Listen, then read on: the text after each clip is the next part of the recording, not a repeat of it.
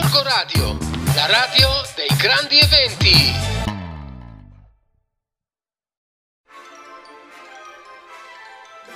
Settimana la vedo grigia, cioè ci stiamo addentrando verso la chiusura di stagione, quindi ci stiamo addentrando verso l'estate, ma a me sembra più da cappottini e copertina. Ma vabbè, bando alle ciance, è vero, stiamo per finire la, la stagione di Gorgoradio, del palinsesto eh, consueto, standard, ma stanno per iniziare delle settimane super di fuoco. Ci saranno tantissime iniziative, tantissimi eventi, tantissimi aperitivi, quindi mi raccomando, rimanete sempre sintonizzati sui nostri segnali digitali e non smettete mai di seguirci perché come sempre con noi ce ne saranno delle belle.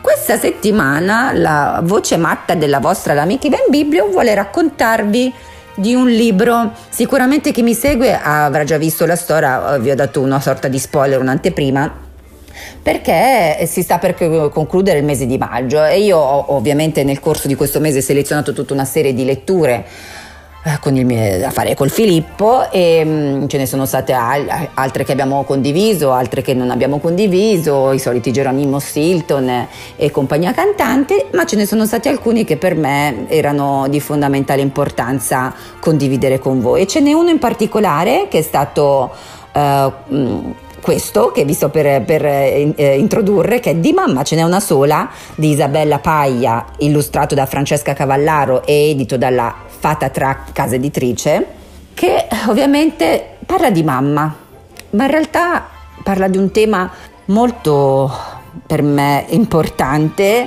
che a me è molto molto familiare, a cui sono molto molto vicina e che è il tema dell'adozione. Eh, perché sì, perché ehm, i protagonisti di questo simpaticissimo e dolcissimo libro, che è adattissimo per i bambini a, fin dalla, dai tre anni di età, quindi ancora più piccoli del Filippo, si domandano, parlano ovviamente come tutti facciamo, no? fin da piccoli, parlano della propria mamma, la mia mamma così, la mia mamma un po' mi, la mia mamma è una rottura, la mia mamma è com'ha. Eh, la parola mamma è la prima parola no? tendenzialmente che si pronuncia, io ho pronunciato papà, ma sono sicura che stessi pronunciando pappa, cioè, io sono una mangiona da sempre. Eh, però la parola mamma è una magia, no? Agli occhi alle orecchie di, di, chiunque, di ogni bambino, eh, anche di un anziano, ovviamente. Ma mm, quante mamme può avere un bambino e chi è una mamma? Quanti modi esistono per venire al mondo? È una storia veramente che, che scalda il cuore questa, fa, fa, sorridere ma insieme nello stesso tempo, quindi quelle sono le opere che piacciono a me in tutti i generi artistici, che fa sorridere ma insieme riflettere sulle diverse maniere che esistono per venire al mondo e diventare una famiglia. Il concepimento naturale, eh, il concepimento per tramite di una provetta, i bambini prematuri che devono stare tanti mesi dentro un'incubatrice, con una semplicità, una leggerezza che ovviamente nei dialoghi solo i bambini sanno fare nella vita reale tale, si parla anche di un tema come l'adozione e che secondo me è la forma più nobile, coraggiosa e pura di diventare una famiglia e di dimostrare l'amore verso i bambini, che inizialmente sembra che possano nascere in una maniera forse più sfortunata, però poi quando incontrano sulla propria via il loro destino tutto cambia.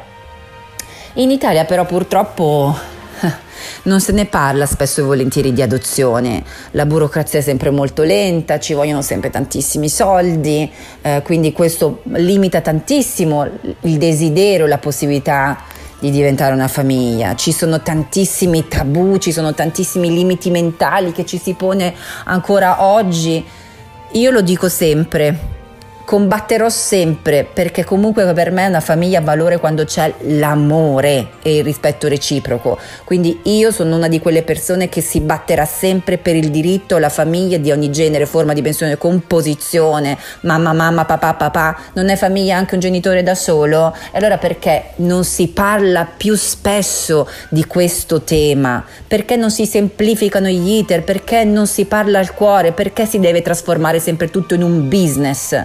L'amore non può essere trasformato in un business, il diritto alla famiglia non può essere trasformato in una um, guerra politica tra politicanti che non sanno fare la politica, come per esempio il nostro governo attuale. Io mi batterò sempre fino all'ultimo respiro per quello che è il diritto anche all'autodeterminazione del corpo della donna. Il diritto all'aborto sarà sempre una cosa per la quale mi batterò fino all'ultimo respiro, così come mi batterò sempre per il diritto all'amore, alla famiglia, perché ci sono tantissimi bambini che hanno bisogno di amore ed è l'unica cosa che conta veramente. E io ringrazio tantissimo questa casa editrice per avermi fatto incontrare questo libro perché mi ha permesso di affrontare dei temi molto sensibili di cui l'Italia dovrebbe veramente impegnarsi come politica sociale, come paese ad affrontare questi temi e a rendere tutto più semplice perché il diritto alla felicità è un diritto mm, eh, fondamentale, come respirare.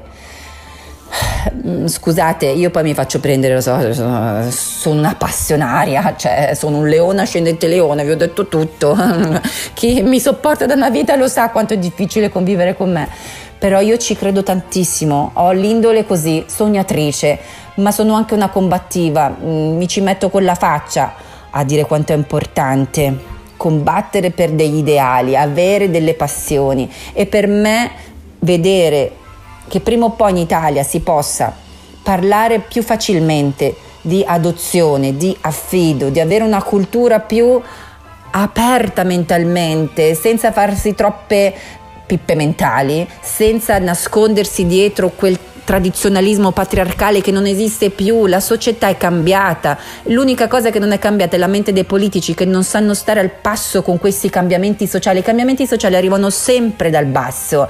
E allora dobbiamo svegliarci perché il diritto alla famiglia è un diritto fondamentale, il diritto all'adozione è un diritto fondamentale, aiutiamoci a vicenda, cioè, questo tipo di iter deve essere un iter semplificato, non ci devono essere eh, restrizioni, non ci devono essere limiti di accesso, non ci deve essere la difficoltà di non poter avere troppi soldi per poterli adottare. Di cos'è? Cioè, sono oggetti. È amore. Rendiamo tutto semplice. L'amore è semplice e il diritto alla famiglia è anche questo, è semplice. La mia mamma di pancia mi ha chiamato Fatima, ma non so perché. Non me l'ha mai detto perché io non l'ho mai conosciuta. Comunque alla mia nuova mamma piace tanto il nome Fatima, la semplicità dei bambini. Riscopriamola dentro di noi e riscopriamo che l'amore è una cosa bella e semplice. E la vostra L'amica va in Biblio vi manda un bacio e ricordatevi che io sono sempre molto pazzerella e passionaria. Un bacio dalla vostra L'amica va in Biblio. Corco Radio, la radio dei grandi eventi.